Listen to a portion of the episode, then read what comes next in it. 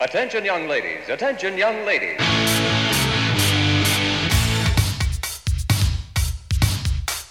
Attention, young ladies. Attention, young ladies.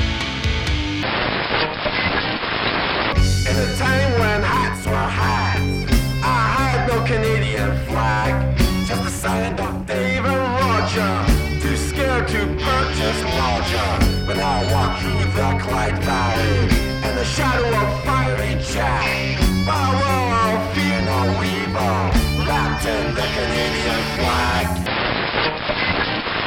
lights on.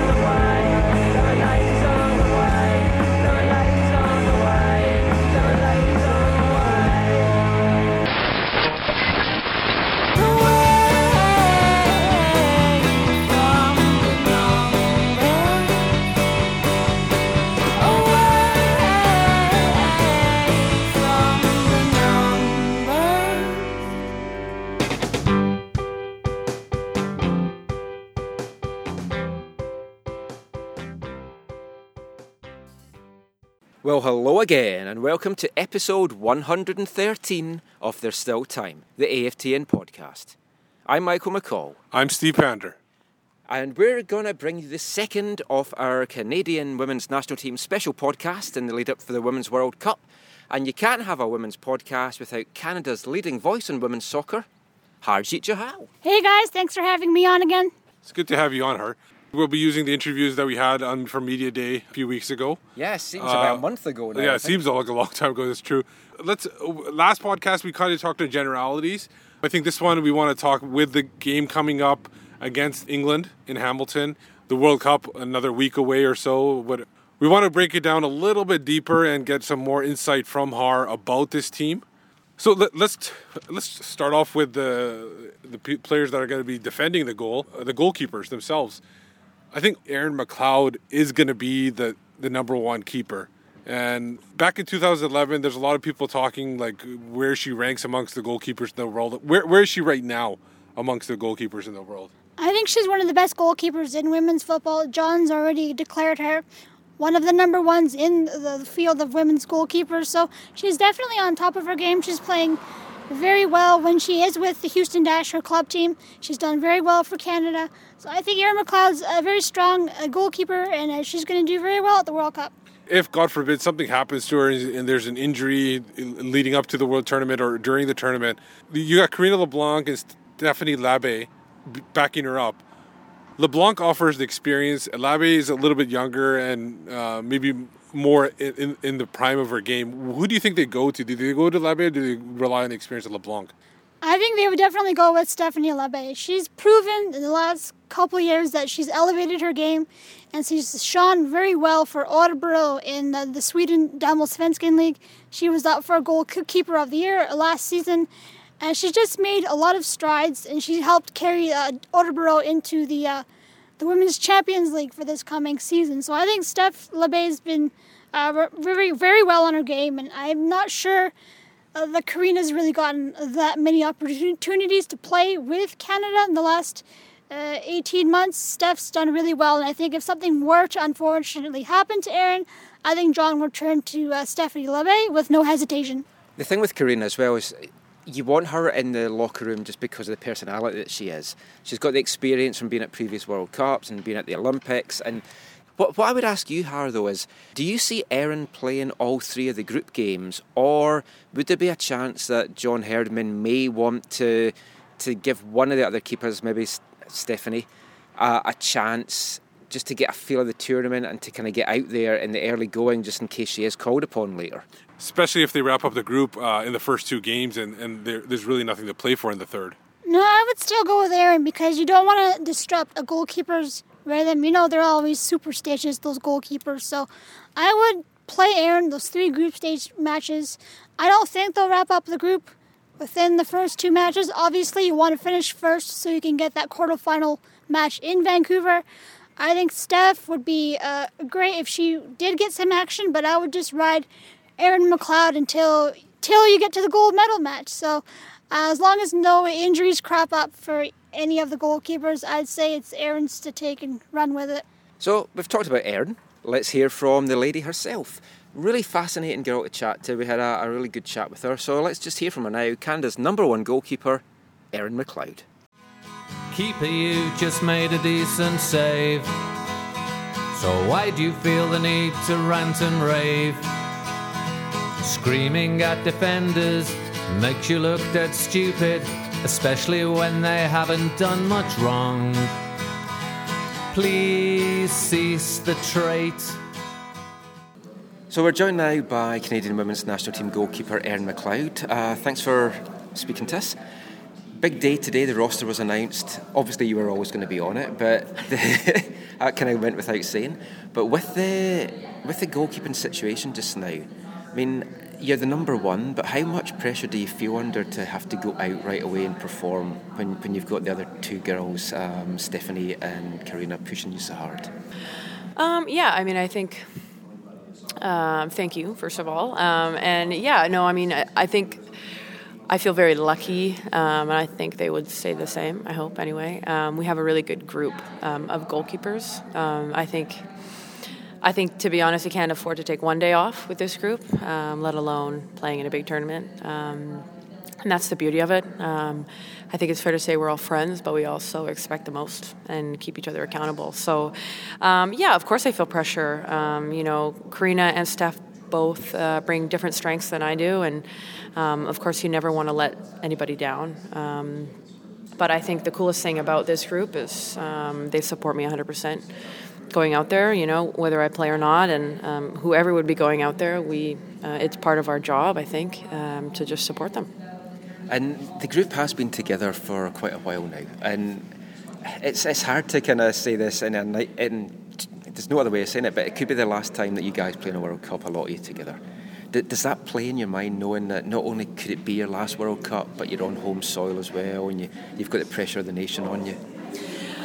Yeah, I mean, I think going into this World Cup, um, all of us have just known that this is a once in a lifetime opportunity, and whether that's your, you know, your 17 year old Jessie Fleming or you're a Karina LeBlanc who's older than that, um, you know, and Twice her age. yeah, yeah, basically, yeah. Um, so, but I think just playing at home like this literally will come around once for all of us, and so I think in, in that respect. Um, you know, we're not taking anything for granted, um, and I think you know that's the best way to live anyway. And um, and play, you know, being grateful and being present in the moment is is when you become your best. Now, uh, looking back at that World Cup in 2011, that was obviously a low point for everybody. everybody talks about. You guys talked about it yourselves too. Right. But then you rebounded in, in the Olympics and, and made a huge like uh, achievement there. Do you take both experiences and kind of meld them together and, and try to use that as a guide for this World Cup coming? Yeah, I mean, I think I don't think the bronze medal would would have happened without it. The 2011 um, disappointment, I guess. Um, I think what was hard after the 2011 World Cup is not only were we totally unhappy with our performance and we underperformed. Um, I think um, we also got a lot of heat from back home, and Canada was really upset that we underperformed, and um, so that was really upsetting for us. I know it was even hard to be home and um, play on Canadian soil, and then um, we just knew we had something to prove. And um, at the time, you know, it was to prove that we were one of the best in the world, and we didn't deserve to be last place, and and I felt, you know, especially through that U.S. game and um, a lot of things that happened at London, um, Canada kind of fell back in love with us as a team, you know, and that was really important. And um, you know, I think from both experiences, we know the amount of pressure and criticism you can get from the media, but um, at the same time, how important connection is. And um, and I think the thing that's different now is we don't want to uh, prove that we're not the worst. We want to prove that we belong to be with the best. So and consistently. So I think that's kind of what we've taken from both.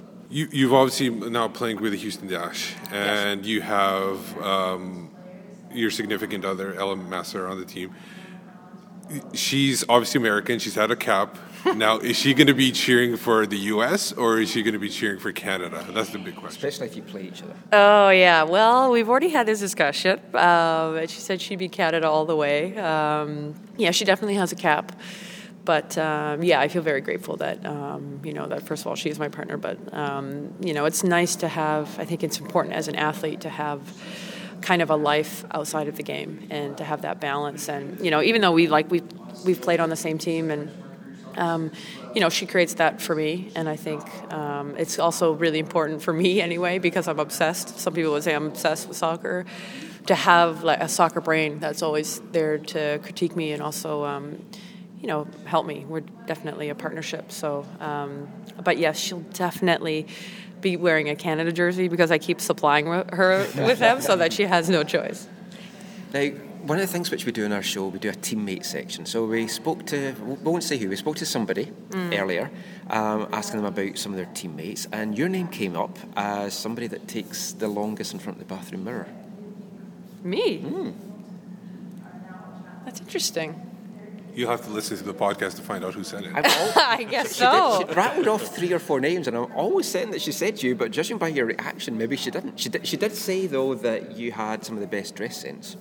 Oh, well, I'll take that compliment. Um, most time in front of the mirror.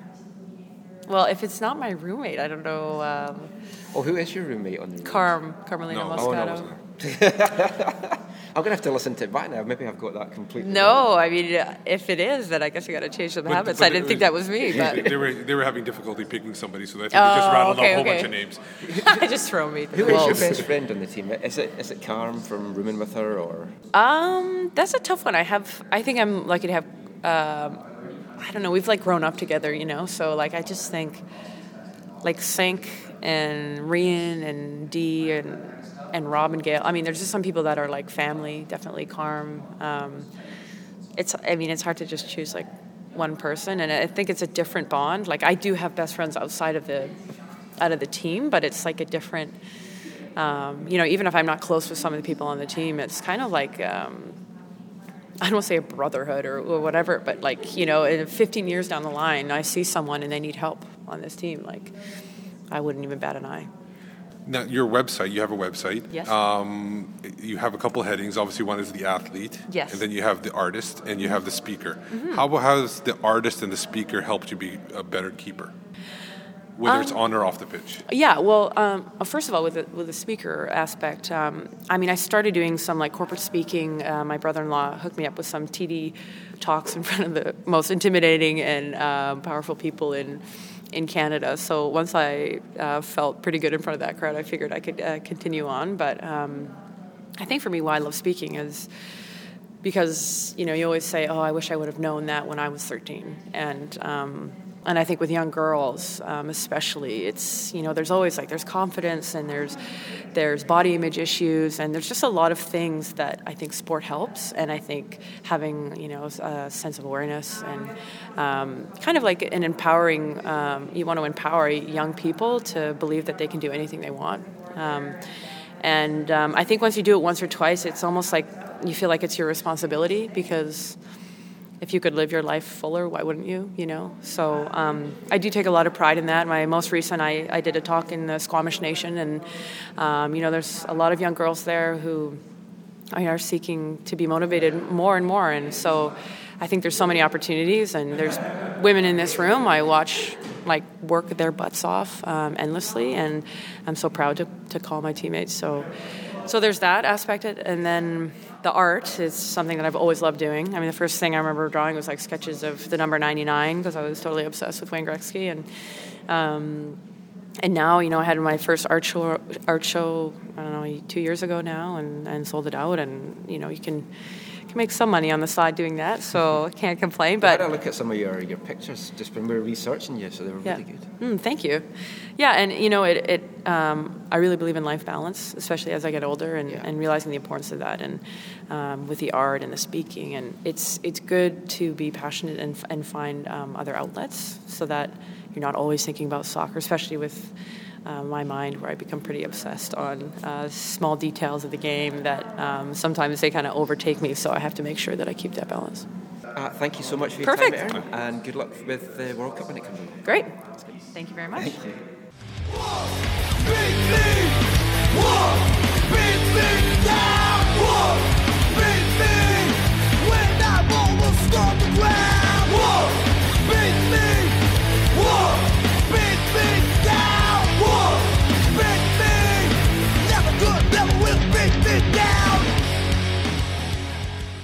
So that was Erin McLeod there. Fascinating lady to talk to.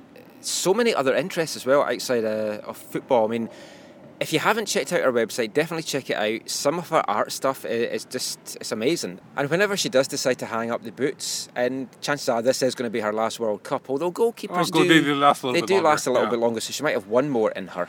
She might fill the kind of Karina LeBlanc role in the in the next squad in four years' time, which is going to be in France. But she's definitely got a, a bright future ahead of her in whatever she, she decides that she wants to do. And another goalkeeper who definitely has a bright future ahead of her in whatever she wants to do is Karina LeBlanc. We've all seen her doing the funny videos on YouTube and she's done a lot of TV stuff. She's definitely going to have a, a career as a presenter ahead of her. And she's somebody, like we talked, that she might not, she's probably the number three choice in the team just now, but she's the kind of girl that you want in the locker room. Somebody that is really bubbly, has experience, and, and can bring a smile to the girls' faces, and she can definitely do that. And she certainly brought a smile to our face, Steve, when we spoke to her. And although it might not sound it when you hear this, we actually did bring a smile to hers as well. We were just playing up for the for the radio. Last time, if you listened, we did a teammate section with Emily Zurrer. So now we're going to do another Canadian women's national team teammate section with veteran goalkeeper Karina LeBlanc. We are the most reliable, definitely undeniable. It's like we're UNIable. Teammates, teammates, we.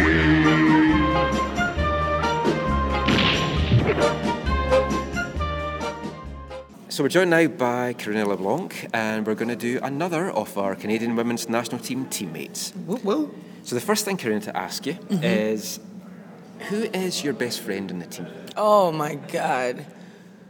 Uh, it's been like I've been close to like some of them for 12 years. So they all serve their own purpose in my life.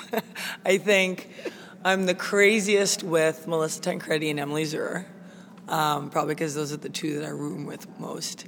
Um, and then Kadeisha Buchanan and I, she's my little sister, so we call each other Big Sis and Little Sis. I mean, it's just different relationships with everybody. I mean, I, I think you can tell for me, like, I'm just, Oh, yeah. I'm pretty crazy, so. Oh, well, and we also realised when we were speaking to Jessie that you're twice her age. Yeah, I call her Sorry. my daughter, Yep, and she calls me mom. Yeah, but uh, she's actually my mother, and I'm her daughter. If you'd see our relationship, I, I think from speaking to you both, I could kind of see that. Now, over the years, who would you say is the best player you've played alongside with? Could be at international, could be at club level. Well, obviously Christine Sinclair. Um, she's just. I remember when she came into the team when she was 16, and um, it- it- she was in the six-yard box, and most kids, like more not kids, most players will just blast it home.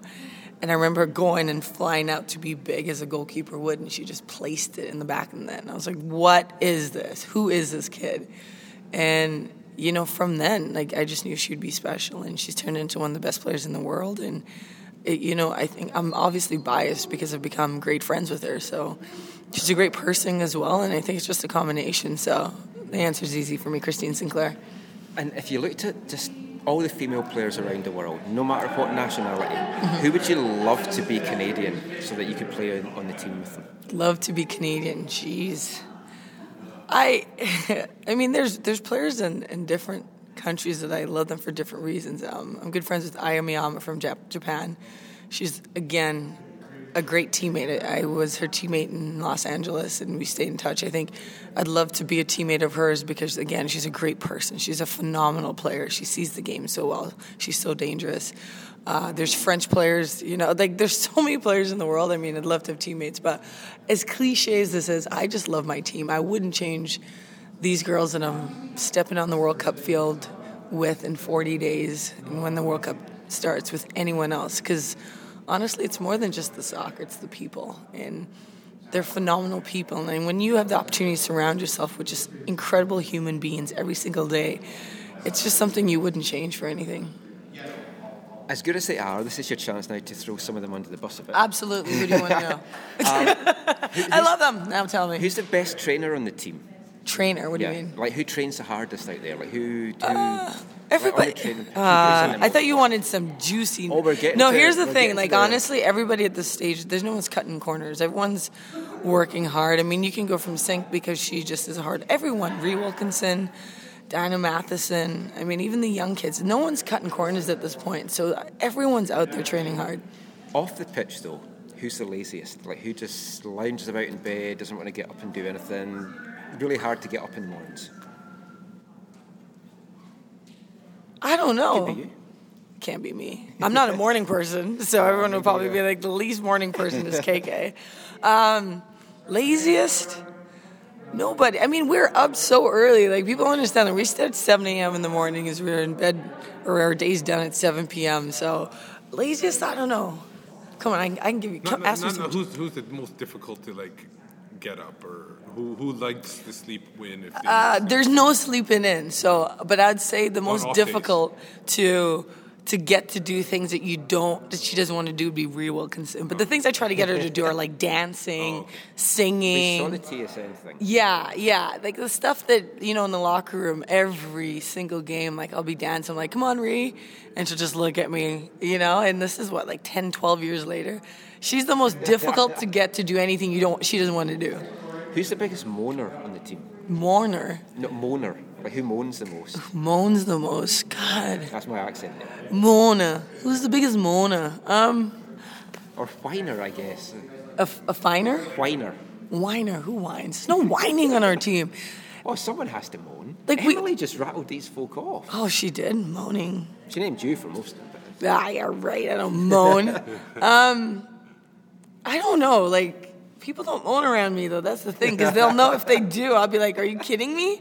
Do you know how fortunate we are? Like, I'll give them a lecture. So everyone's just like, Hey, good morning. Who's the most intelligent and who's the least intelligent? Most intelligent would be Karina LeBlanc. Goes without saying. Uh, least intelligent, man. You're trying to get slack on. It doesn't have to mean that they're dumb, but who doesn't have Says the dumb, like okay. smarts? I'll tell you what. Who s- says sometimes the silliest things? I'd have to go. I'd have to go with Lauren Sesselmann. Blonde. Yeah, Don't want to be stereotypical. Yeah, she said, but it's not. It's not dumb. It's just funny because she asks questions like, "Sess, did you really just say that?" And she's thinking about it, like, "No, I didn't." She gets. She cracks me up a lot. You know, like, um, yeah. I mean, but but plus because she like, I remember one time we had. I did a KK cam on this. It was like, it was um, a Starbucks cup and it had NFL on it, and she was like, "Oh my God, who's your favorite?"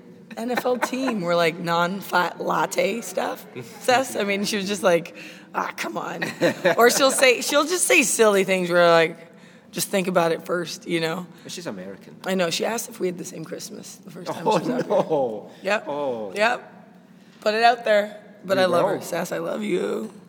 Who's got the best taste in music and who's got the worst taste in music? Best taste in music. Again, I'm going to go with myself. Just kidding. Um, well, Kadeisha Buchanan, Desiree Scott. Um, you know, the girls that like, we like to do like little dancings, Ashley Lawrence. Melissa has great music. Robyn is like the DJ of the group. So she'll put together No, like told us that. playlists. Emily said that's it. like she'll put together playlists Oh, that yes. mixes from like the 80s to the 90s to the 2015s where the young kids can kick in but um, and the worst would be easily Rhian Wilkinson. I mean, she That is what Emily she says, she listens to stuff where I'm like, this is painful. She actually listens to podcasts. Yeah. we- We, You know, were which it's talking to her like- I was like- You're on a podcast just now. There's What- nothing wrong with podcasts. No, nothing wrong, but right before a game, like you're like, "Ooh, I'm getting ready for the game. Let me hear a podcast." Well, and can- this is a sport. Like, I don't even think she. I tried to listen once. I made I made it past good morning, and I said good night, bye. But did you? Yeah, the bye. Did you know like today that that bye? Did you notice that the press? Yes. con- My teammates are making so much fun of me about that, because you know, like I said, you know, come out and cheer us on, bye. so now I walk in, they're like, bye. It's trending on Twitter. I heard. So, Oh, God. hey, bye. Now, who has the best dress sense and who shouldn't be allowed to enter Man, you guys just want to keep. You help? want me to keep talking about myself here. Uh, Besides yourself. Yeah. well, Every the question- best every- hair. Every, Questions- every question Yeah. is besides That yourself. was best, best haircut was the, the penultimate one. But But people are gonna misunderstand me. I'm just teasing, saying myself. Uh, best style. Everyone's got a different style. I'd say Melissa's a, a unique one. It's fun. It's different. Uh, Erin has a good one. Carm is the most outrageous. I, I, I couldn't wear 90% of the things she wore. She wears like it's like. Did you put those things together? But she rocks it with confidence. We're like, I guess that's gotta go, you know, like. But no one else in this world would dare try that. Um, we re we're working on re Yeah, um, we're working on re re. uh, trying to get that game up. You know, we're like, you're gonna be single for life if you keep doing what you're doing. she likes to knit. You know, like we're like, Rhea, you're you're you're under eighty, but uh, I had to do knitting at what we call primary school when I was like age 10. yeah, exactly. In school, and you never did it again. No. She does it every day, but she makes some quality stuff though. See, I wish know? we'd known that before we spoke to her. she makes some asked her about qual- she makes some quality stuff like she made she, she makes stuff like for our nieces and nephew like she's good at it but you know we have to make fun of her um, let me think who else it just everyone like, i think everyone's own personality comes out in the way they dress and so i'm forgetting i'm forgetting like Kaylyn and jonelle they're trendy so is lauren sesselmann um, yeah and i think i'm just a blend of everything. everything we see of Kaylyn on Twitter, she's not wearing many clothes. Oh, I think she is. You're just looking at the wrong way. I'm looking at the wrong photos. No, no. You see, like they're going like Kayla and Jonelle says they're going with like the trendy look. So that's what's in, you know. And some of the other players are going more with like the the the different style. I think everyone has a different style. Like I go to be honest with you, I go to like sometimes I'll have events and I'll go to Kaylyn and Jonelle and be like, "Does this look good? Help me out," you know, because they know what's in. They know, you know. That's why it's good to have a team with like so many different players and so many different ages because you know, like all of a sudden. I'm up to date on the music. I can do the nae nae. That's a new dance. The nae nae. Oh, see that? I don't know. Yeah, I didn't know that either, but now I can I can drop it. I can do the nae nae. I can look good and dance for it, look young. I just listened to old punk from the 70s. Oh yeah, yeah. No one on our team does that. Thank God he's not Oh, around. I need to make a mixtape. You you probably should because it. Get, um, like really name an artist of today. of today that I like. Um, Well, let's just start with naming one. I'm trying to think now. Oh yeah, go ahead. Um, Just well, try. Just Mogwai, Belle and Sebastian. No. is that today? Well, they're Scottish bands. Okay, yeah. Just try one. Try one. Do you know a Canadian artist? Just just try Canadian artist. He's getting nervous here, Um, folks. I like. Oh god. Um, Are you Billy Talent. googling it? Our Lady Peace. I met my wife through Our Lady Peace. Okay, cool. They actually interviewed us about how we met. At, Oh really? yeah. Okay. Uh, Modern Canada. Help, Steve. I'm Oh boy, there's a guy named Justin Bieber. Oh, come There's on. Drake. There's Celine Dion. Yeah, but Drake's a Toronto There's Sarah fan. McLachlan. Like, dude, come on. Yeah, but I like more punky stuff like the Old Wells, a local Vancouver band. There's a well. Old Wells. They do, they do. Is there a lot of wells? No, He's not getting it. no, I'm not. All wells. So A L L W L L S. O H. Oh. Wells. This, this is a big language. Yeah, breakdown. yeah, yeah. Language of the Be '70s. thankful You I'm not doing the 40 minute interview. Yeah, you know. Let's ask you one last thing then. Okay. Who is the longest in the shower, or who's the longest in front of the bathroom mirror? Okay, so I have to. While you're thinking about this, I'm going to think of Canadian bands. Okay. Well, I know if you ask the team, I'm always the last to leave, but that's not because I'm the longest in the shower or longest in the mirror. I just, um, I, I just waste time. Um, longest in the shower, I never know because I'm the last one. so I guess that's me, but it's not because because it's I'm like the last one out there signing autographs, and then I'm like I had to take a quick shower. But who's usually back there with me? I don't I, I imagine you would take some time in front of the mirror. no, Not from a bad sense. Oh, look at this. This interview's gone real good. I know. so is- I'm saying you need the most time to get ready to look good. Yeah, I'm crying now. Really, really bad. I'm crying now. Um, All right, it I must be the music you listen to, Yeah. you know? Well, I do listen to lots of dirge, and it's like slow, depressing stuff. yeah, well, based on your last comment, you probably should listen to some happy stuff. Yeah, I don't, Yeah. I don't do happy. Yeah. All right, I'm going to go and cry now. Yeah, thanks for joining us. Yeah, That- that anytime, like horrible. never again. Well, thank you so much for your Thanks. time, and we'll let you get on and speak to folk that are nicer to you. yeah. We are the most reliable, definitely undeniable. It's like we're you and I-able teammates, teammates. We.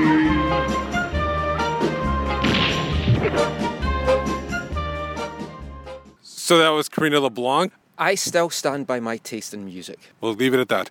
Let's go back to the roster breakdown with Har here.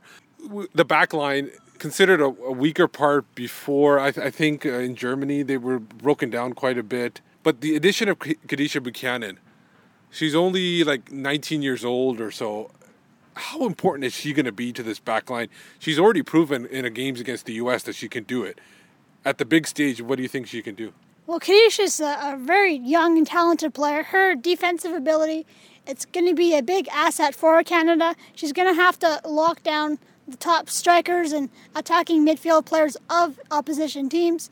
And at such a young age, you know, she's very talented. I think she's capable of doing just that. We all know she's had Abby Wambach in her back pocket a few times, and uh, her defensive partner is probably going to be Lauren Sesselmann. So as a tandem, they're going to be tasked with, you know, shutting down the opposition, controlling the defensive back line, and really uh, making sure Canada is solid at the back. And I think, you know, Kadeisha's going to come into her own at this tournament. John Herdman has called her the Christine Sinclair of defenders. So with that big praise and compliment, she's got a, a big future and a, a bright uh, career ahead of her, and we'll see how she does at the World Cup. How vital do you think she'll be in set pieces, maybe going forward, like with her size and everything like that? How, how will she be able to contribute a goal in, in, in certain times in the game? Yeah, she's going to be a target off corners and set pieces. If she can head home the ball, it's going to be a huge advantage for Canada to get a goal from a defender. She showed that she can do that as she scored off a, a header against the U.S. in Winnipeg last May. So, yeah, Kadeisha's a, a threat at both ends of the pitch for defending and, of course, contributing offensively. Okay, so going into the midfield, I think the biggest question about the midfield is going to be Diana Matheson. She obviously is dealing with that injury. We talked about her about it in the last podcast with her. She's also got the broken foot. If she's not able to go, and nobody's really said anything yet, who takes up the slack for her in the midfield in in what she provides to the team? Well, Diana Matheson's injuries really opened the door and provided an opportunity for Jessie Fleming. And so far, Jessie Fleming has shown that she can step in and you know really show off her talent. She's already scored I believe the Cyprus Cup she scored her first goal, and she also scored last week in a closed door friendly, I believe against Mexico.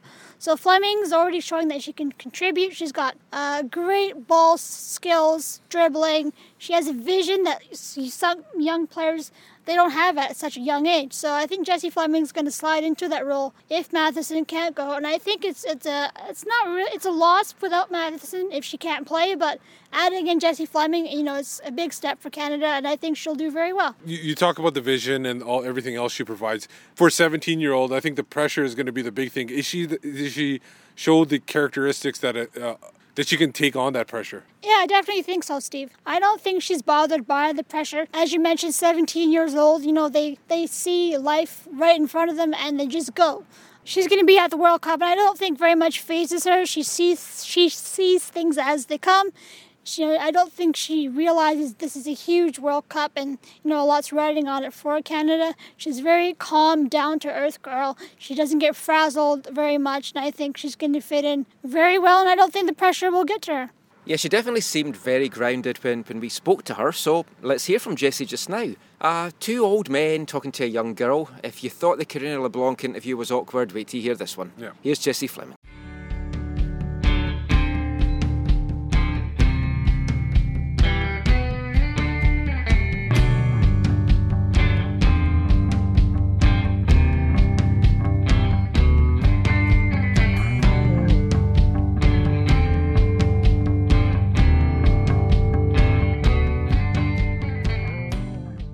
So we're joined now by Jessie Fleming, the youngest player on the Canadian women's national team roster for the upcoming World Cup.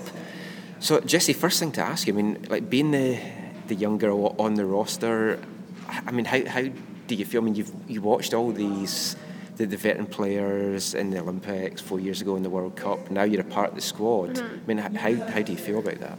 Um, you know, I, am just as excited as everyone else on the team. Um, you know, I think I've become uh, I've started to feel more and more a part of the team over the past year and a half. So um, I definitely feel you know connected to this tight knit group. So I'm just as excited as everyone else, and I'm ready to get this thing started. And you, you had the experience at the Under 20 World Cup. Yeah. yeah. And that, that's kind of given you a taste for like all, all the kind of sideshow that goes on as well as the football on the pitch. Yeah. How did you find that whole experience, especially because now you're going to be playing your second World Cup in Canada? Mm-hmm. Yeah, it was good. It was good. Um, you know, I think there's a lot of things we can take away from it in terms of you know positives and um, you know what it means uh, what it means to play at home and you know how that can be an advantage um, and then also learning from you know some of the distractions and you know what you like look to avoid when you're playing at a home World Cup so I think it was definitely a good experience for a couple of uh, a couple of the younger players to get a taste for what it's going to be like. Now, John Herdman was saying that the, the young players in the team, you've got no fear. Whereas some of the older ones, they've had the baggage of like things not going well in the past, Yeah. and but you, the younger ones have come in. You're, it just, it's like water off your back. Really, Mm-hmm. you don't let things bother you. Knowing though that the pressure of the nation is on you, I mean, how do you keep your feet grounded? How do you, just how do you, how will you cope with the pressure? Yeah, um, you know, I think keeping keeping everything in perspective and you know putting it into stride, um, and then I think for me, just you know, in terms of my play on the pitch, I think just keeping it simple, just going back to going back to the basics. You know, if you're ever you know stressed out or feeling the pressure, I think you know just going back to what you know and what you're good at on the field, and you know just taking a minute to calm yourself down and say, you know, this is this is why I'm here. This is what I'm good at. Um, I think just just going back to you know loving the ball, getting on the ball. How can I get on the ball? Um, just making a few p- good passes, and then you know really getting into my into my rhythm and doing what I do best. How was your relationship with the older older players? Um, the, how do like were they? It must be difficult because you made your debut at almost like almost 16, just under Yeah. 16 years old. Um, did they kind of calm you down when you were on the pitch, or was it like more that you more affected them when they were on the pitch? Um, I think it's a little bit of both. I think we I think we feed off each of each other's ages. Um, you know, I think they're it- it's like having you know 22 older sisters. So it's a pretty neat relationship that I'm really lucky to have, and you know I love these guys to death, and I do anything for them. So You've been compared to Christine Sinclair. There's been an article that's saying you're the next Christine Sinclair. Is that something that you have to keep grounded and you, you can't really have to ignore that kind of press because it might affect your game on the pitch? yeah, um, you know I don't really pay, I try not to pay attention to stuff like that. Yeah, sorry about mentioning that. No, it's okay.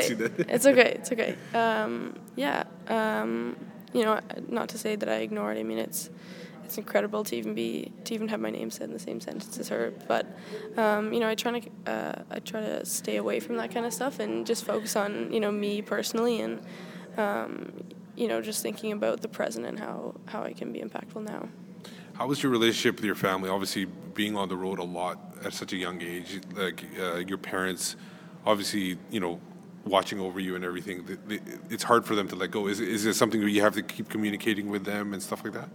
Yeah, um, you know, I definitely say. Uh, I mean, I call home or I FaceTime home at least at least once every day. So um, I'm still talking to them a, a lot, and I miss them a lot. But um, you know, I think um, you know, just having experience being away from home over the past couple years. I think I've changed as a person, and you know I'm able to live away from home, and I'm I'm not fine. Obviously, I still need my parents, but um, I'm getting better at living away from home and kind of being on my own. But um, that's not to say that I don't call them every night and you know still love them and miss them. So um, yeah, it's it's a pretty unique opportunity. So I think they're they've got my back.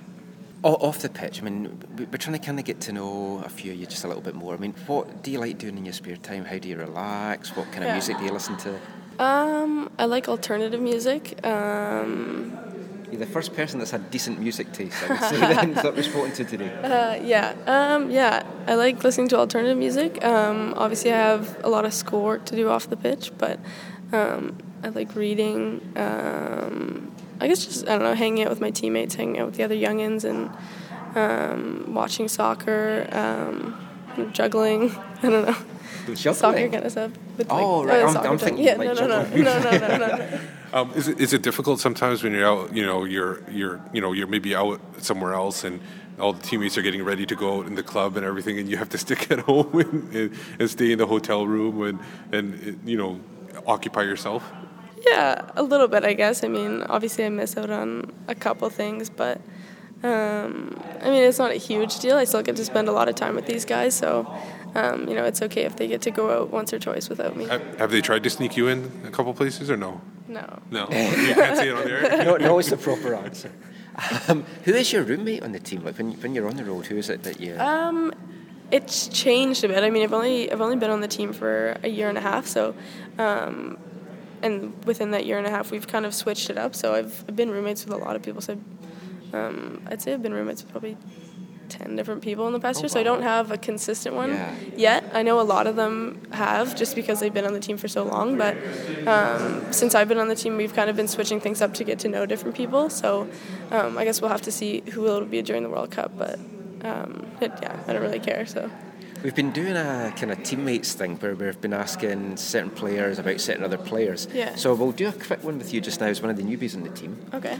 Um, so who would you say has the best dress sense and the worst dress sense on the team?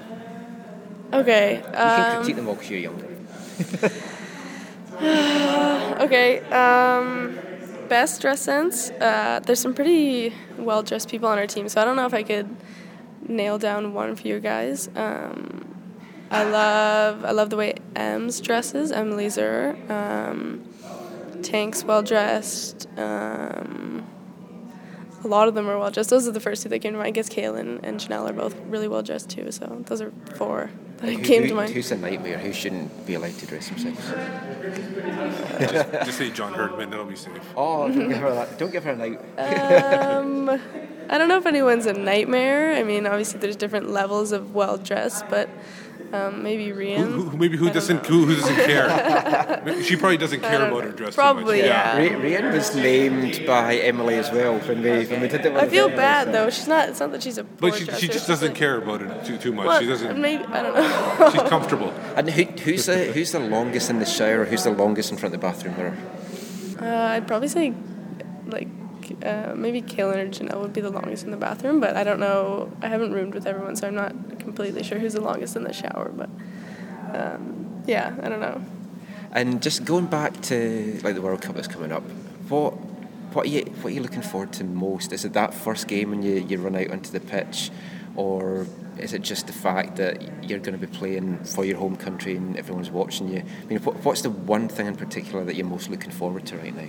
Um, just playing, just getting on the ball, being on the ball. Um, you know, I love to play soccer. That's why I'm here. And every time I get the chance to step on the field for Canada, it's you know, it's like the first time. So um, I definitely say just getting on the field.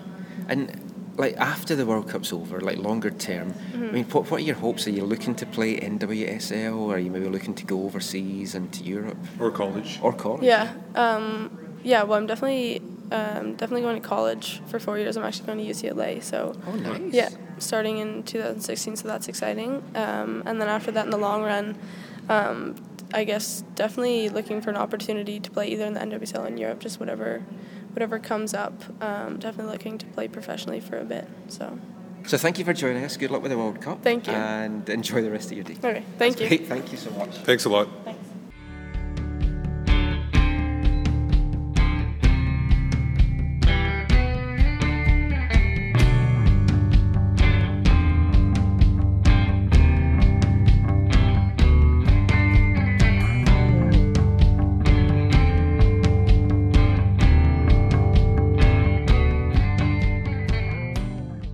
So that was Jessie Fleming. As you can see, very veteran-like answers there. When the tough questions came on, I think she handled herself really well in that interview. Yeah, and we were only joking about it being awkward. Uh, she was another great girl to talk to, and the pressure is definitely on her, but she seems to handle it so well. Everyone's compared her to being like the new Christine Sinclair. And it seems like anybody who is any good is going to be compared to Christine Sinclair until the end of time. It seems Yeah, like. and that that's a hard thing I think for any young Canadian girl that's going to come through now. Christine's just been this icon that whoever comes through, they're automatically going to be compared to her. Yeah. And in a way, that's not going to be fair. I wouldn't have a problem with her being the next Diana Matheson or even the next Kara Lang, uh, save the injuries, obviously. But the, any one of those uh, three players, I think she would be awesome in that role. Oh, maybe she'll have a brother I could do a podcast with. Possibly down the road. Let's let's talk about the the goal scorers. Obviously, everyone's focusing on Christine Sinclair. The opposition is going to be focusing on Christine Sinclair. If she's marked out the game, or she struggles, or she gets an injury, or she's just not on form, where are the goals going to come from for Canada? Well, they're going to have to come via committee. You know, you can't have Christine Sinclair doing all the work. It's a World Cup. You need every player on board. And offensively, you're going to have to have contributions from Jonelle Filigno, Melissa Tancredi, Adriana Leon, even Jessie Fleming. It's going to be every player out there. It's going to have to find some way to contribute. So I think if Christine gets taken away by the opposition defenders, you know, it's going to happen. You're going to have to have players like Sophie Schmidt as well come in there and, and contribute. So Christine doesn't have to have the entire load of a country on her shoulders. So it's going to be up to everyone as a team to find the back of the net. And Sophie was the leading goal scorer for Canada last season, so she's certainly capable of contributing. We know she's been asked to take on more of an offensive role, so she's she's a player that could very well have a big big tournament. So I expect Canada to step up and you know help Christine and another veteran like Melissa Tancredi find the back of the net. Now, if those if those players that you named are in form and they look good going into the tournament, and maybe at first Christine Sinclair starts as a, as a, as a striker, do you think there is a chance for her? Because there have been in times in the past where she moves a little bit uh, deeper in the midfield, where she can uh, provide a little bit more of her playmaking ability. Because she she she's not just a goal scorer; she is a playmaker as well. And and it, it takes her it would take her away from the defenders and give her more space and be able to do more. Maybe she can score from the midfield. I think we'll see Christine both as a, a lone striker up top and also as an attacking midfielder. Canada likes to play a 4 2 3 1 and also a 4 3 3. So there's going to be a lot of mixing and perhaps mashing in terms of how to get Christine away from opposition defenders and make sure you can utilize her talents as much as possible to help her score and help her teammates score. So I think we could, we could see Christine all over the pitch, and I believe you know we could see Melissa Tancredi up top as a lone striker as well. We saw that in the two uh, matches against Japan in October. Last question about the roster.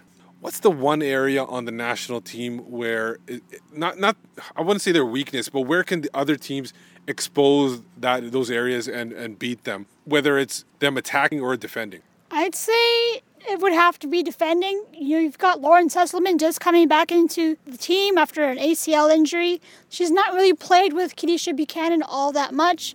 And on the left flank, you've got Allysha Chapman, who's basically just being discovered by Canada about uh, a year and a half ago, maybe even less. Yeah, I so, think it was less than that. Yeah. yeah, so we're not really sure if the chemistry will come together. Hopefully, it will. I really think Rhian Wilkinson is a calming influence at right back, so I think she'll help Kadeisha and Chapman on the left flank with uh, mentorship and just really anchoring the back the back line. So as long as they can communicate together, you know, fill in for each other if a player's up the pitch or maybe out of position, I think Canada will be solid. And you've got Erin McLeod back there, so you know she's uh, a very capable and strong keeper. So I think if the defense can come together and support one another, Canada should be able to be very solid back there. Now, one of the people that is going to help these guys defend in the back, and is definitely not a weakness, is their holding midfielder, Desiree Scott. And we had a chance to meet up with Desiree Scott. Uh, she was, in fact, our last interview of the day on that long day of interviews. So here is Desiree Scott, the Destroyer.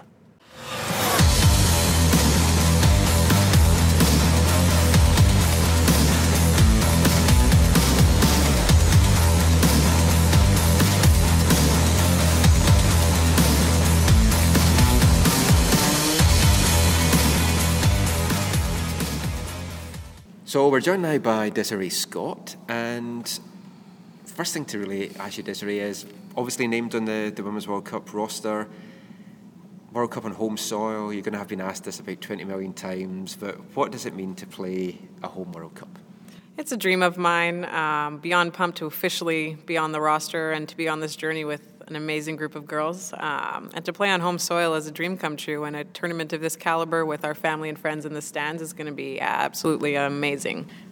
Looking ahead to it, not specifically looking about how far Canada goes or how well you play, but what's the one thing in particular you're most looking forward to right now?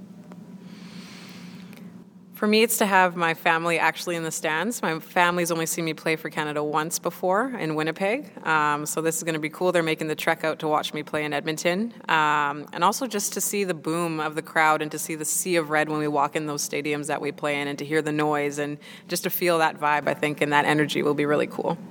Now, your club soccer, you're playing Notts County Yes. in the English Premier League. Now, I, I moved over here in 2007, but when I was over there, I've got to say, like, women's soccer was not highly thought of at all. I don't know, has it changed? I know there's BBC's got your your weekly highlights show, which is a, a step forward, but it, was always I don't want to say a joke, but it's like it was a butt of jokes in a lot of the male-oriented soccer shows. Has it changed any? I think when you're you're competing against the men's over there in the English Premier League, it's it's tough. Um, At least in the Notts County male team's not that good. So you, no, I mean that. our side is doing pretty good. Um, we got about a th- 1,500 people out to our games, which is decent. Uh, I definitely think there's room for improvement, but the league's growing. You know, it's getting more recognition. Um, more players are heading over there from overseas, um, and I think a little bit of work, um, it can be a very good league over there and get some more credit. What what made you decide to, to go over there instead of like staying with NWSL?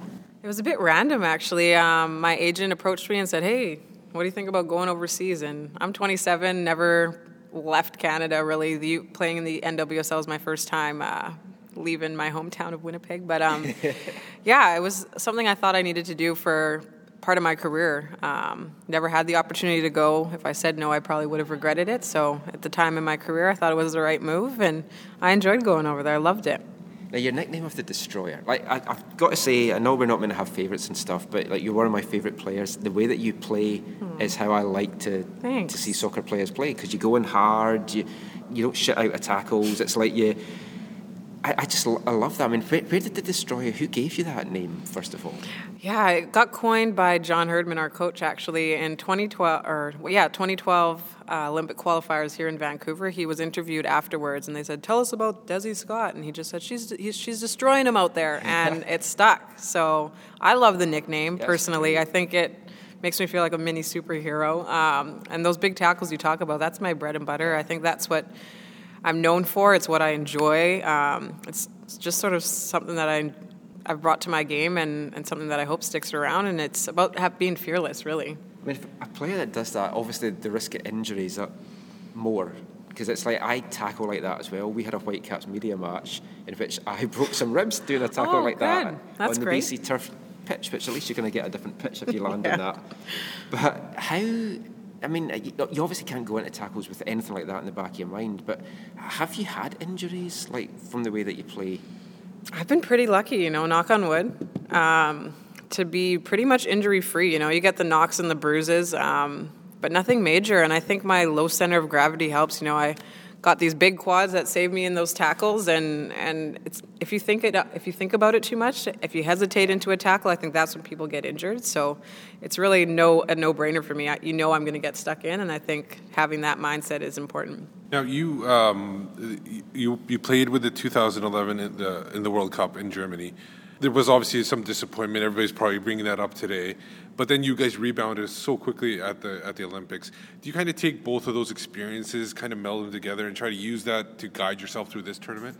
I think you have to. I think being at rock bottom, you learn a lot of things about yourself and about ourselves as a team. And to have that success that we did with the bronze medal, you know, we've been through a roller coaster ride over these last few years, and I think we've grown as people and players. And I think we've learned a lot of valuable lessons through both experiences. And for this World Cup, you know, we're going to be prepared for anything.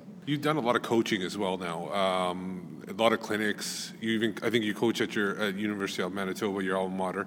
Um, is that something that you want to keep doing and just kind of instill the next generation and keep it going with the soccer uh, soccer Canada?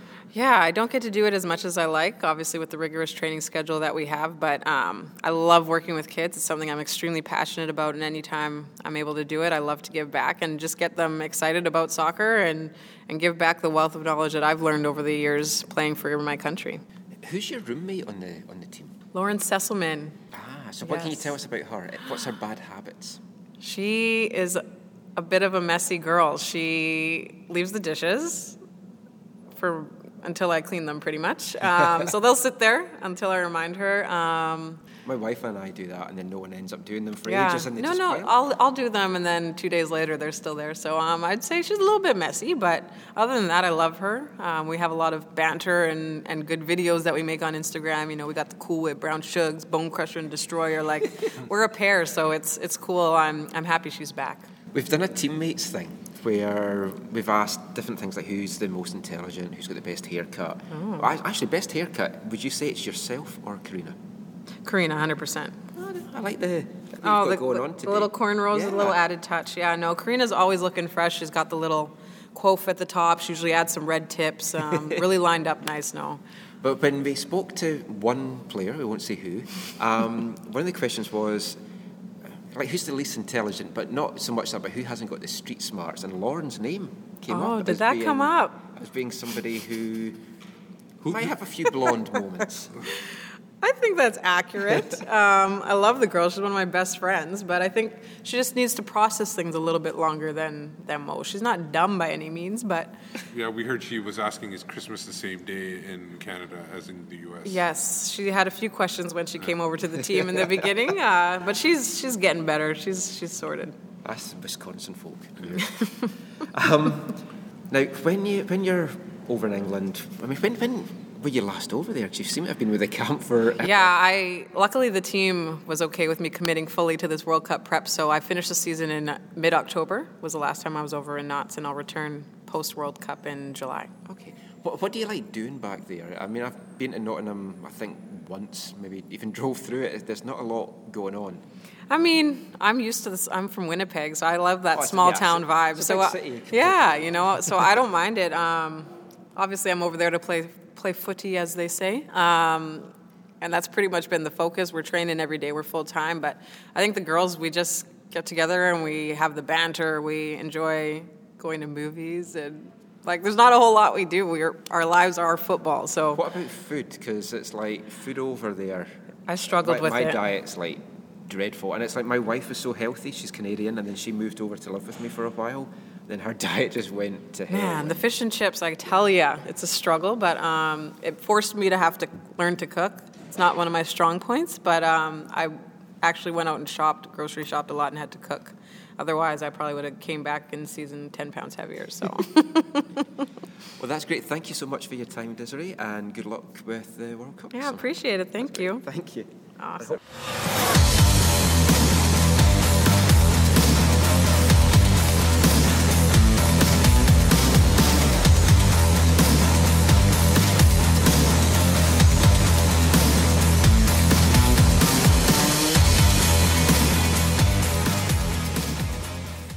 So great fun talking to Desiree Scott there, and it was nice to bond with somebody over unhealthy food. I think you got you two could have talked about fish and chips for a while there. Now, enough of Canada. Well, enough of Canada. Love Canada. You, you traitor! It's like I didn't know you were Enough Lucas Cavallini doing the podcast. Oh yeah, the, the, but enough of speaking about Canada, the, the, specifically themselves. Let's talk about the opponents they're playing in their group at least to start off with. You have four, uh, three other teams. None of them are in the top ten, but none of them are beyond twenty. So they're all grouped into teens and everything. So none of them are the strongest teams in the world, but none of them are the weakest teams. So it's kind of like an even. They're gonna have to play even teams throughout the whole thing, as per FIFA rankings, which obviously everybody knows are uh, set in stone and Nonsense. the God's word. Let's let's go let's go in order by the FIFA ranking. Netherlands, uh, the Dutch, they're ranked 12. There's no Arjen Robben on the team. No, but they, Oh. they put out the Scottish girls. So that's at least a guaranteed one time you'll be cheering for Canada in this tournament. But the Dutch themselves, they, this is actually their first World Cup. They haven't really, even the Euros, they ha- they've only qualified twice for it, the last two times. What, what what can you tell us about them? That, you know, are, are they? It was just the strong European competition that prevented them from getting to these tournaments, or is it just that they're still building their team together? They've got a very young team, so they're just kind of developing and finding out their own strengths and building team together. So I think Holland's, you know, it's a very surprising team. They've scored goals for fun, so they've got a very strong offensive attack. So based on that, you know, they're going to be a team that wants to come out and score. Their back line and the goalkeeper could be a weakness for them. So uh, the key is basically shutting down their top scorers, and perhaps Canada can do that. Manon, I'm hoping I'm pronouncing this right. Manon Melish is, is their leading goal scorer on their national team. Is there anybody else that is uh, you know a dynamic player that's coming up and we should be looking out for? Yeah, Vivianne Miedema, she's still a teenager and she's scoring a whole bunch of goals. She's, she's setting records for Holland, so she's a very strong player, just so young, and she's already accomplished so much. So a lot of people are picking her to be a surprise player that can really have a, an outburst at the tournament. So I think she's going to be a player to watch that many people maybe over here aren't quite familiar with. So China, who they're opening the tournament against, um, are the next ranked uh, team in FIFA. They're 16th ranked. They, they, they're a team that missed missed the 2011 World Cup. It was the first time they ever missed it. They used they were number five back in 2003. They were the runners up in the U.S.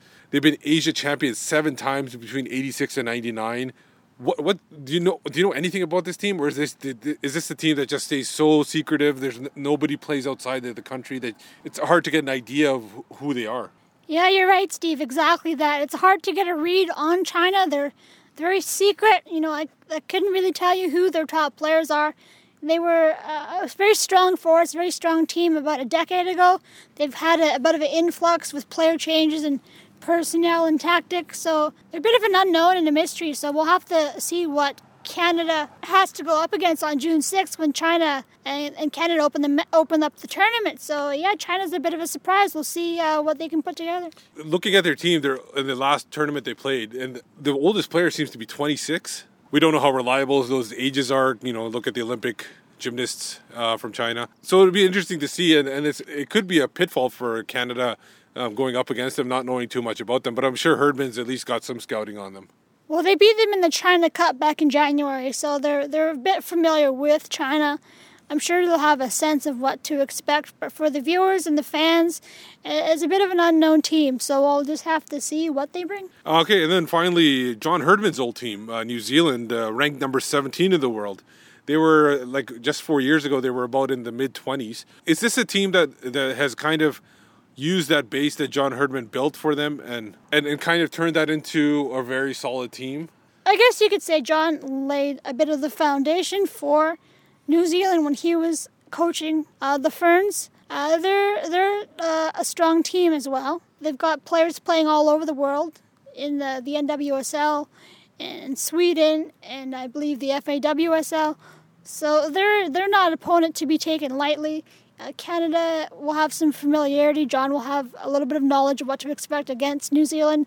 But that second group stage match is going to be very crucial because if you win that match, you put yourself in a great position to finish first in that group. So that's going to be a key opponent for Canada, and they can't take uh, New Zealand lightly. Amber Hearn is the obviously the number one goalkeeper, and it seems like they have experience almost every level of the team. They have a lot of caps on, and all these players are in their mid twenties as well.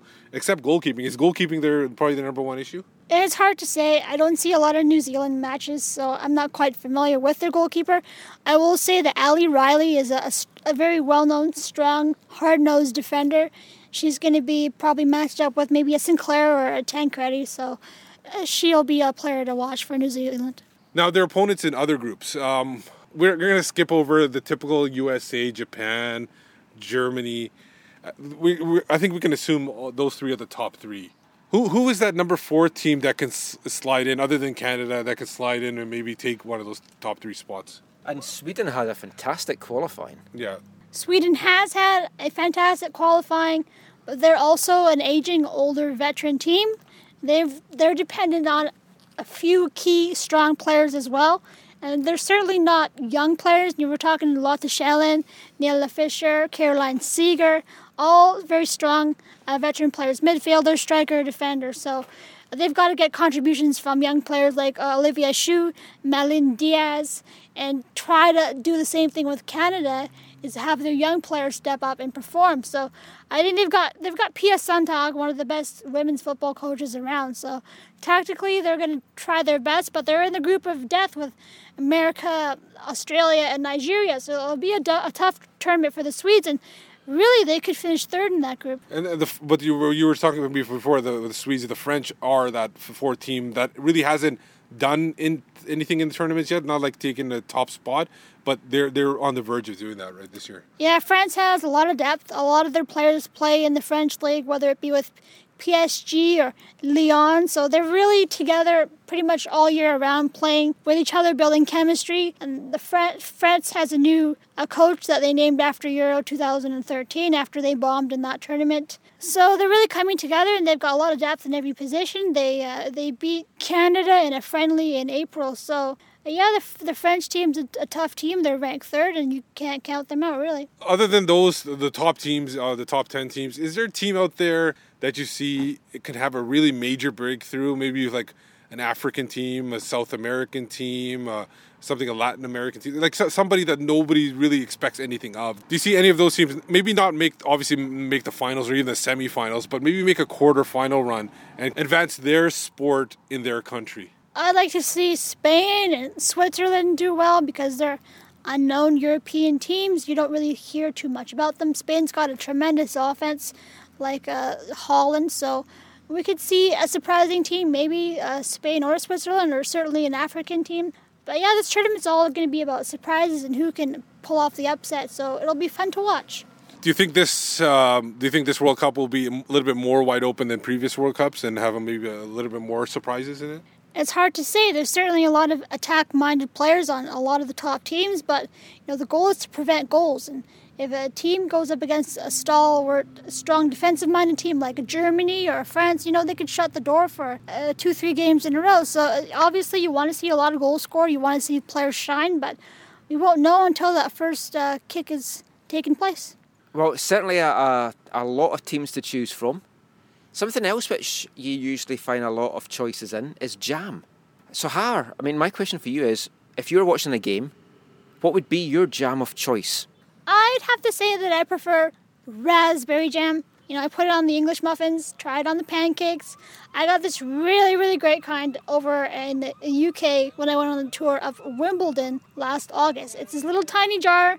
I don't know what's in it, but it's amazing. So yeah, raspberry jam is uh, is pretty awesome. Yep, I'm always one to bring the hard hitting questions, and I did just that to some other members of the Canadian women's national team. So let's hear now from Emily Zurrer, Rhian Wilkinson, Allysha Chapman, and Diana Matheson about what their favourite jam is. What's your favourite jam? Traffic jam. What's wrong with raspberry? What's wrong with plum? How's about a blob of elderberry on a scone? What's your favourite jam? So, if we were to ask you, Emily, what is your favourite kind of jam? Like jam as in jelly? Yep. Oh. If you were gonna, if you had a scone and you wanted to put some jam on it, what would you spread? Okay, raspberry for sure. So, if I was to ask you what your favourite jam is, Rhian, like if you're having a scone or something afternoon tea, what would your favourite jam be? Raspberry. Raspberry. Now, Emily said raspberry as well, and we've only asked two people so far. This is kind of getting weird. Yeah. Well, see, you'd say strawberry mostly, but raspberry just has a little bit of tart. Yeah. I'm strawberry and rhubarb. That's my thing. Oh, it's a good one. It's a good pie. So before we finish, we're asking everyone, uh, what is your favourite jam, like spread? If you had a scone and you're going to put some jam on it, what would your jam of choice be? Okay. Uh, So you Or is- going to or is ask it you. maple butter Yeah. that you would put on? You I know, thought you were going to ask you weird. if there was maple butter, I would I would definitely put that on. I'm a little hooked right now. I'm, I'm interested. I've in, never had it. I'm I'm inter- like- is it like maple syrup or just syrup mixed with butter? It's I don't even know. You just gotta try it. Oh, I'm gonna have to try it. You then. gotta try it. Ask Jose. So good. Yeah. Can I speak? So, would you pick a jam or would it would it be maple butter? I mean, you know, I I go for a standard strawberry, I guess, but Strawberry and raspberry Yeah, are the first, two. first few folk we asked were all raspberry, and then it's all turned strawberry. Apart Yeah, from I'm someone, just- can you well, Erin, can you guess? Erin, oh sorry. oh, um, I think it was I think it was Erin that did something different. Yeah, Yeah. cranberry and jalapeno. That's her choice. Um, all right, okay. yeah, not sure. Which if, to each their own. Yeah. Diana, if I was to ask you, if you're sitting down, it's afternoon tea, or you're having a scone or something, and you want some mm-hmm. jam, what's your favourite kind of jam? I kind of sway sometimes. Sometimes blueberry, but I'm going to go with raspberry right now. That's just Every every single one we've asked has Really? said raspberry. Okay, I'll This go back to blueberry then. Okay, I want to be is getting- different. this is getting weird. Okay. What's your favourite jam? So that was us jamming there with some of the women from the Canadian women's national team. So just before we wrap up this episode, we're going to go round the table. So what I want to know from everyone is how do you think the Canadian women are going to do, and what is your tip for winning the tournament? I think Canada will top Group A. I think they will finish first. They'll play a quarterfinal in Vancouver. They should definitely win that quarterfinal. After that, it's a toss up, so we're not quite sure what to expect. But yeah, anything but a first place group finish would be a disappointment, would be uh, underwhelming from Team Canada. So I'm expecting them to finish first and win the quarterfinal. Anything after that would be a bonus cherry on top. And who do you think wins the tournament? I've been saying this all along. You've got to go with Germany. You cannot count out Germany. Uh, they hosted the last Women's World Cup. They uh, didn't do so well. They've got so much depth. They've got scorers like Anja Mittag, Alexandra Popp, Celia Sasic. Even with Nadine uh, Kessler injured and missing the tournament, and Luisa Wensing out as well, uh, they've still got so much depth at every position. And we know Nadine Angerer is still a top keeper. I think Germany is the top team to uh, win the tournament, and I'm, that's my pick. I, I want any team but the U.S. to win. I'm, I'm thinking Japan repeats, and I think Canada makes it uh, wins their group and makes it to the semifinals. I see Canada winning their group. I th- I don't know. I just have this feeling they're going to crash out at the quarter-final stage. I'd love them to go on and win it. I actually can't see past the US. I, I think they're going to do it. I think it's not exactly home soil for them or home turf, but I think that they're going to have a lot of fans up here, and I think that they're going to just have enough of what it takes to, to carry them over. And they're they're so used to playing on these kind of pitches as well at club level. For all their moaning, they are used to playing on these pitches. Yeah, and I think the dark horse. I think all three of us are, can agree. Probably the dark horse is France. Hara's shaking her head there. Who, who's your dark horse? I, I'm going with Sweden as my dark horse, Okay. which is kind of unusual because they're all blonde. Okay, if we're going with a dark horse to win the tournament, I will go with England, even though they're ranked uh, sixth. But that's it for, for this episode. We've gone on a bit, but hopefully you've enjoyed it. Lots of good chat, lots of good audio. So just before we go, Har, first of all, share with us what are your plans for the World Cup? I know you've got a lot of trips booked, so where are you heading off to? I'll be in Edmonton and I'll be in Montreal. I'll be in Vancouver. I'm going to cover all three Canada's matches. I'm going to cover England's final group stage match in uh, Montreal. And also, I'm going to be back in Vancouver for the first group stage matches here as well. So about ten matches in total you'll be covering in this in the in the opening round. It might have been easier actually to ask her where she wasn't going. I Yeah, think. exactly. I, I'm going to be at all the, the games at BC Place. Um, I'm not not venturing outside of BC. And I'll be sitting on my couch watching the games And why is that? because I didn't get accreditation. And why is that? I missed the deadline. But if anyone's listening from FIFA, which obviously we know that they are, Steve's still looking for accreditation, so get in touch. So just before we do go hard, let everyone know where they can find you online and where they can read your stuff online. You can read my Whitecap stuff at Red Nation Online, and you can read my uh, uh, women's coverage in the national team of Canada over at Equalizer Soccer. So I hope you enjoy that. You can find me, Steve, on Twitter at WhitecapsBeat. I will not be tweeting because I will take my normal fetal position during any Canadian national game. And I'm Michael McColl. You can read all my stuff at AFTN, aftn.ca. You can also read all my Whitecap stuff on MLSsoccer.com. But all we can, all that's left for us to say is good luck to Canada. Wish the girls all the best. We're going to hopefully have maybe a couple of podcasts during June during the World Cup. We'll see what we can put together for that, what guests we can find in the city. A lot of folk coming to Vancouver. Hope you enjoy it. Hope you enjoyed this podcast. So until next time, thanks for listening. Take care. And on the national team. And there's still time.